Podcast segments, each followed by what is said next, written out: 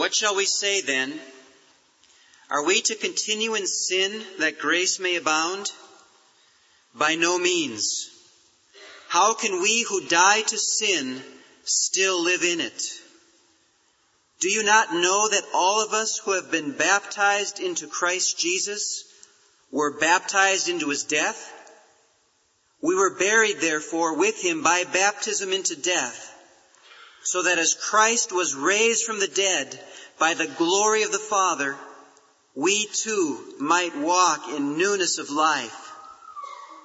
For if we have been united with him in a death like his, we shall certainly be united with him in a resurrection like his. We know that our old self was crucified with him so that the sinful body might be destroyed and we might no longer be enslaved to sin. For he who has died is freed from sin. But if we have died with Christ, we believe that we shall also live with him. For we know that Christ, being raised from the dead, will never die again. Death no longer has dominion over him. The death he died, he died to sin once for all. But the life he lives, he lives to God.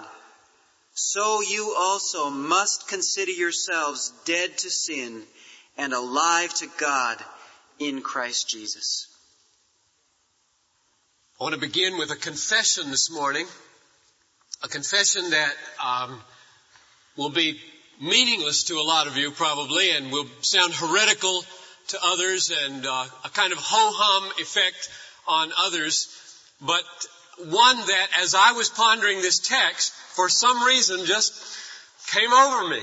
And I want to begin by confessing that I have a deep and a nostalgic attachment to the word existentialism. Now,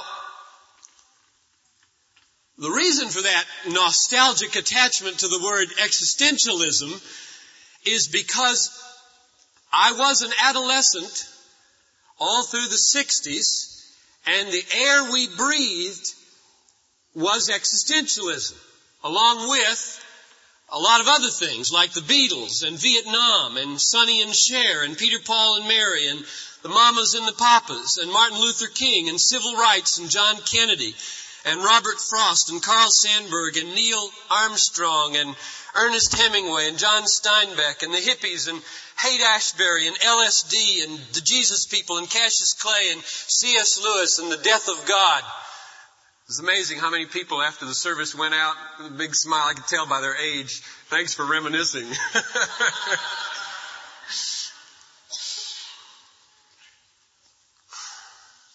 I turned 14 in 1960 and I turned 24 in 1970. You take any young man between the age of 14 and 24 and you stick him in the 60s and you have a very tumultuous time of individual life mingled with a very tumultuous time of intellectual and social life and the imprint is bound to be significant. I believe it has been in my life. Puberty and pimples, and high school and college and marriage and seminary, all of it in the 60s. And there was existentialism hanging in the air. Now, existentialism, this undefinable thing hanging in the air. What in the world do you do with that word? Have you ever heard anybody define existentialism? As a worldview, it was godless and hopeless. There is no God. There is no meaning. Life is absurd. All there is is existence and a kind of rootless, radical freedom in the midst of this nothingness called existence. And so meaning is not something that's determined by essences out there like God or standards or objectivity or reality, nor is it determined by any essence in here as though human being were something distinct, created, or determined by something out there. All that essential stuff is not there. All that's there is I am, I think, and I have freedom, and if there's to be any meaning at all, I will make meaning by what I do with the moment by moment individual radical freedom and existential choices that I have. So that just gives you the flavor of the emptiness. The emptiness of the worldview called existentialism. But in the 60s, that hopeless, empty, void, godless worldview had not yet produced the orgies of sexual indulgence that came in the 70s. It hadn't yet produced the avalanche of selfism that marked the 80s and on into the 90s. There still was moral vision. We think back. King, Martin Luther King and John F. Kennedy, and even in the music, we still could sing. The answer, my friend, is blowing in the wind.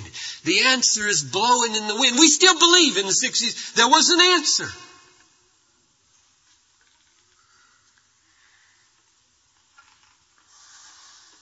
And many of us, by the grace of God, heard the answer in the gospel of Jesus Christ. We heard the news that there was Christ, the Son of God. He came, He took on this human flesh.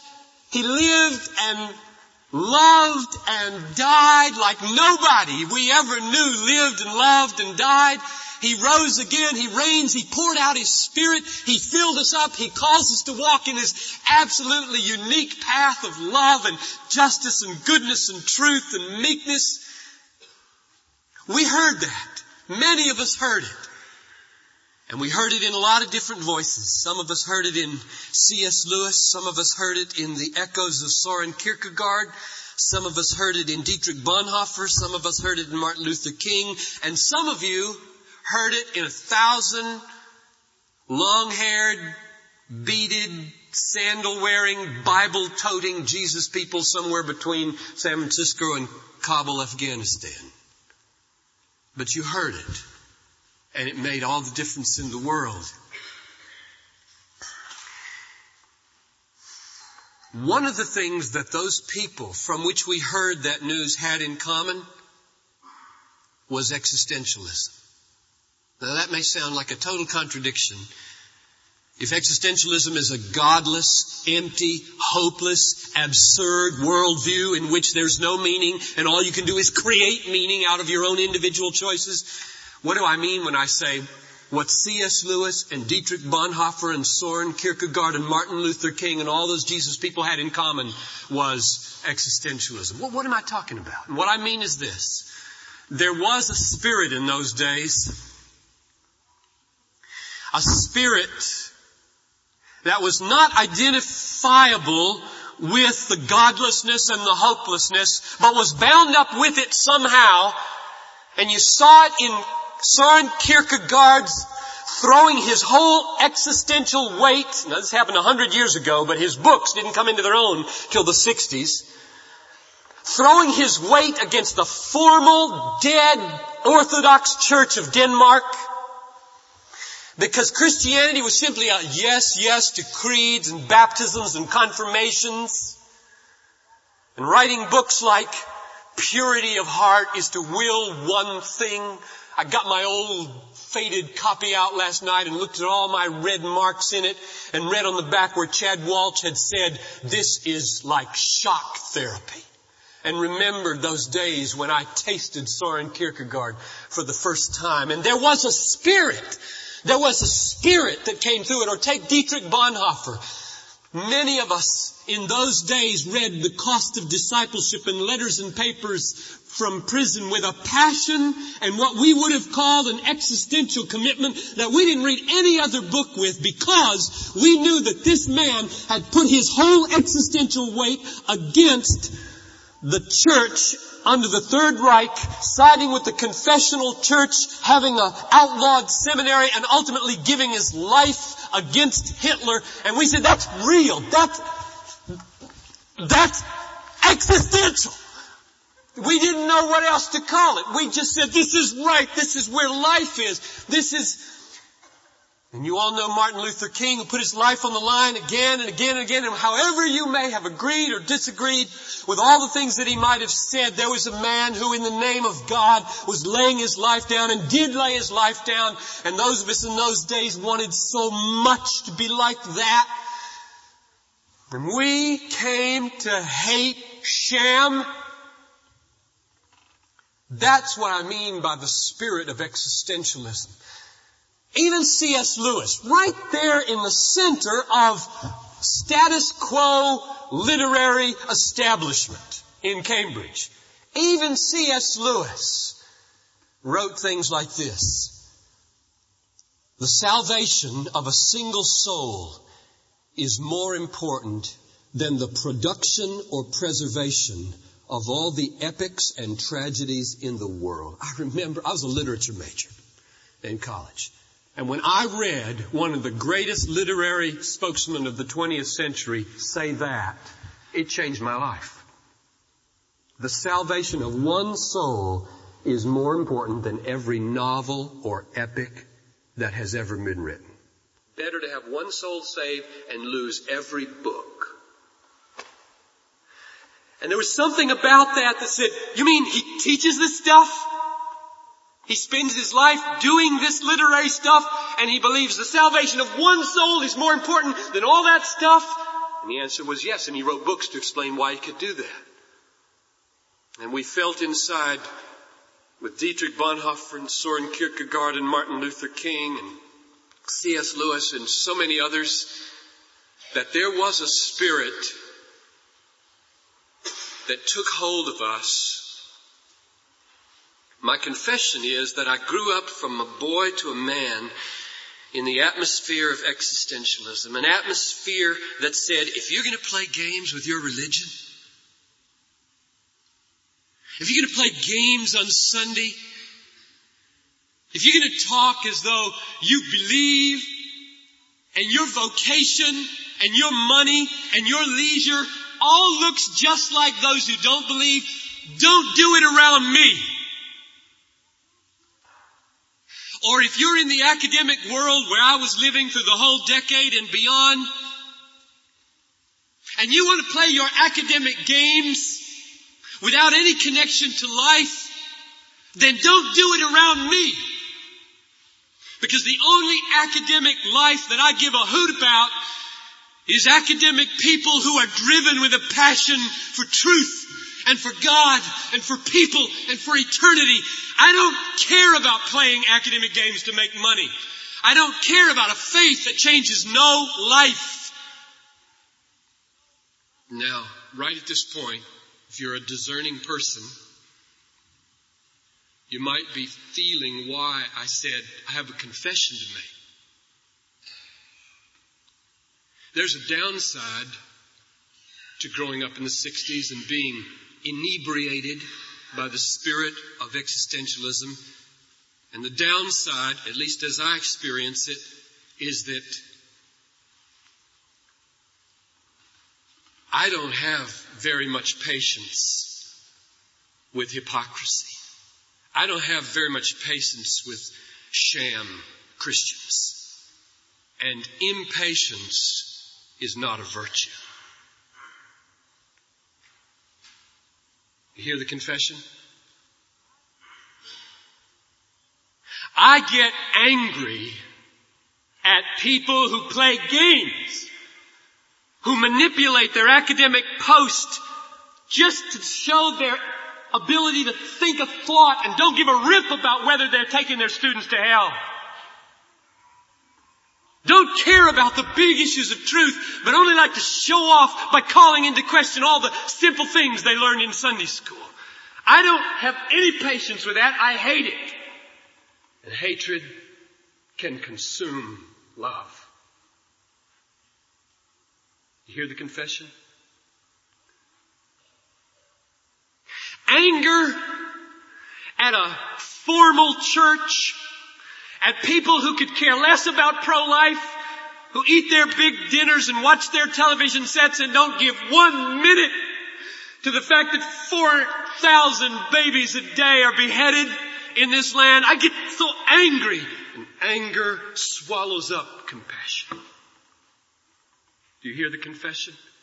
It's the downside of the 60s, or at least in my life. And there's no point in my trying to hide that. It's where I am. It's where I struggle. It's where you must pray for me if I'm to be of any use to you.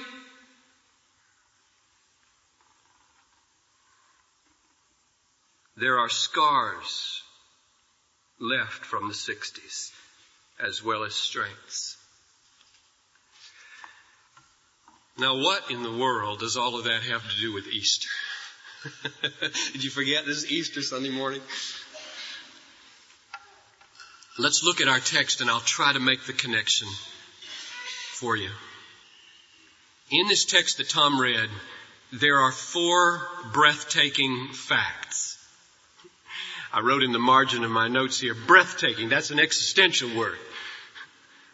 People who come through the 60s don't care much about raw facts.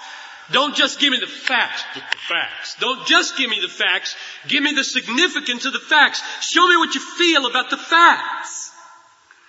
Show me how you're going to respond to the facts. Show me how you'll die in view of these facts. Show me how it makes a difference in your sex life in the way you eat, in the way you exercise, in the way you rear your children, in the way you do your vocation. I don't care about facts as facts. I care about facts as the foundation of transformed lives. Real, earnest, nitty gritty change, commitment, life, eternity, God, love. I should have flowers to throw now.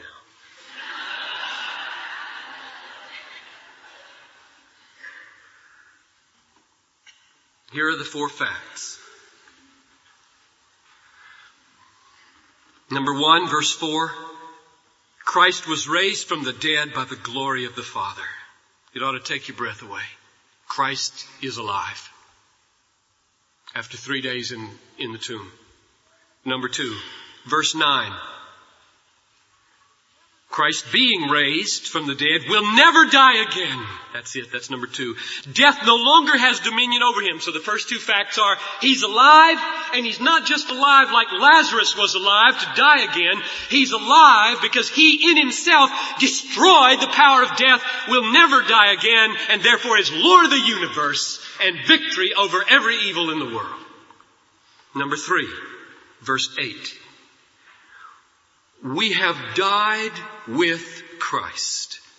We, Christians, believers, by faith in Jesus Christ, God unites us to Jesus. It's a mystical union. I couldn't begin to explain it all. But it's a union that's real. So that what happened to him happens to us. He died, we died. That's why we don't have to go through the torment of a punitive death. The death we will die is a doorway to glory. The stinger is removed because we already died. That's number three. It's symbolized in baptism, that act of faith where you bury yourself in water and rise to life. The fourth fact is verse five. If we have been united with him in a death like his, then here it is, number four, we shall certainly be united with him in a resurrection like his. We're gonna rise, and we won't just rise in any old way like Lazarus. We will rise in the manner that Jesus rose, never to die again. So let's just say them again. Number one, Christ rose from the dead. Number two, He will never die again and therefore is Lord of the universe. Number four, we died with Him. And number five, therefore we shall rise in a manner like He rose. Four breathtaking facts that cut the root of bondage to everything in this life. I tell you, when you don't have to be afraid of dying anymore, do you realize what a dangerous person you are to the devil? To the cause of abortion, to the cause of injustices of every kind, you become an incredibly dangerous person because the final threat of your enemy is to kill you, right? And if you say, so if you kill me, what do you do after that? You can only kill me, then I rise to glory and live in joy forever and ever. I fantasize all the time about meeting wicked people crossing the bridge on the way home, putting a knife in my throat, and I'm saying, so what? I love you. That's what I hope I can say. You become a free, free, free person. And I really believe, now mark this, I really believe that if that deepest of all fears is solved, it, it begins to grow up and release all kinds of other little bondages. Drugs, alcohol, tobacco, food, lust, television, work, play, anything which holds you in an, a paralyzing bondage, to have that, that root of the fear of death severed frees you. Now, when I read those four breathtaking facts Friday, the rationalist and the realist in me, and there's a lot of him there, that's why I like C.S. Lewis so much, said, we know what we've got to do on Sunday morning. We got to give them six reasons why they should believe Romans 6. Because you just read it, you're going to have a lot of people there who are going to say, so what if Romans 6 says it? That doesn't mean it's true. So give them reasons. Give them six good reasons. And I started writing my reasons down. It's not hard to do. There are good reasons. And then the existentialist in me said, hey, wait a minute. You put that in the book already. And that's the book you're going to give them. So anybody that wants to have this book is free. Just walk across the, the room there and get it at the end of this service. And at the back, Appendix 2 says, is the Bible a reliable guide to lasting joy? And all my reasons, almost all of them, are there in that appendix. And so the existentialist reasoned, as he slips and does sometimes, you don't need to say that. In fact, it may not, may not be the most important thing to say that morning. Uh, this is a judgment call on my part as to what you might need here. The existentialist said, um, give them a picture to show the difference between hearing four facts and saying, hmm, nice facts. Nice arguments. Let's go eat dinner. And being shattered, struck, changed by those facts. And the picture was this. Picture yourself in the kitchen, five o'clock, just before supper. The radio is on, news, coming over the news, facts, facts, believable, provable, facts. And you hear this word that last year in Minnesota, I don't know if this is true, I just made this up. 30 children were killed in auto accidents because they were either walking along the sidewalk and somebody swerved and hit them or they darted out into the street. And you hear that and you wince and you say, wow, that's hard. That's tough. Those parents must have really gone through a lot. And on to the next piece of news. And suddenly, your front door bursts open and your 12 year old son comes charging through the door. Daddy! Barnabas just got hit by a car! Now that's probably no more provable than what you just heard. It's no more objective. It's no more demonstrable. And yet, your life from that moment on is never the same again. And at that moment, everything in you from the top of your head to the bottom of your soul is engaged existentially. There's a shattering of a place that nobody could touch before.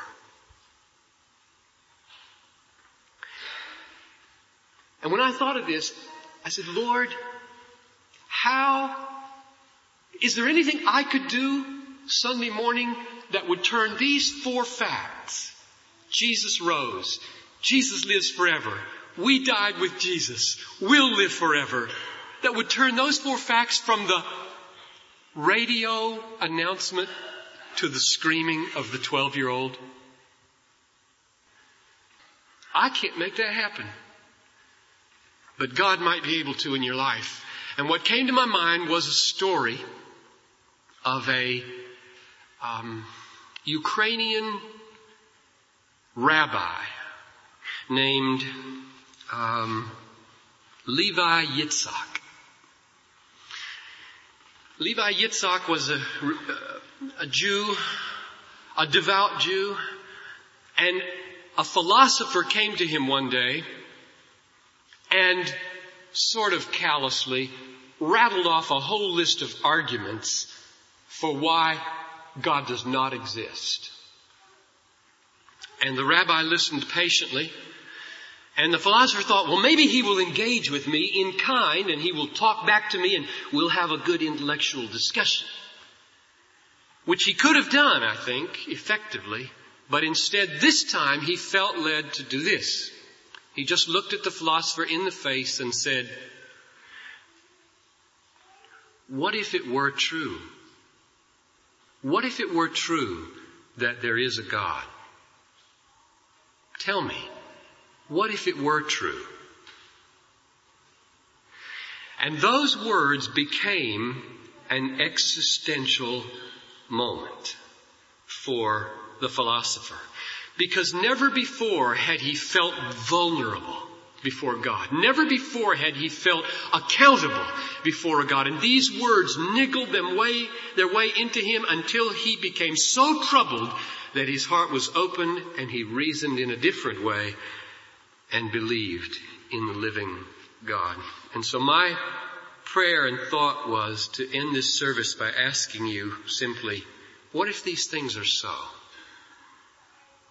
Have you seriously, honestly pose that question to yourself. What if Jesus rose from the dead? What if he will never die again and is Lord of the universe? What if those who believe in him die with him so that their sins are executed, as it were, in his death and don't have to be executed in our condemnation? And what if we will rise from the dead through faith and live forever and ever in joy and glory? What if? And let me just begin the answer to that question for you from the Bible. If it's true, then the root of bondage in your life can be severed. If it's true, you don't need to get to the top in order to be a success. If it's true, every loss that you endure for the kingdom will be paid back to you a thousandfold. If it's true, there is no ultimate risk that you can take in the cause of love and life and justice. If it's true, then the decay of your body is a prelude to glory. If it's true, then the whole spirit, soul, and body are going to be made pure someday, and there'll be no more struggle with addiction. No more struggle with any bondage at all someday. If it's true, there will be no more mourning, no more crying, no more pain, no more grief, no more shame, no more guilt, no more paralysis, no more inferiority. It will all be gone, for the former things have passed away.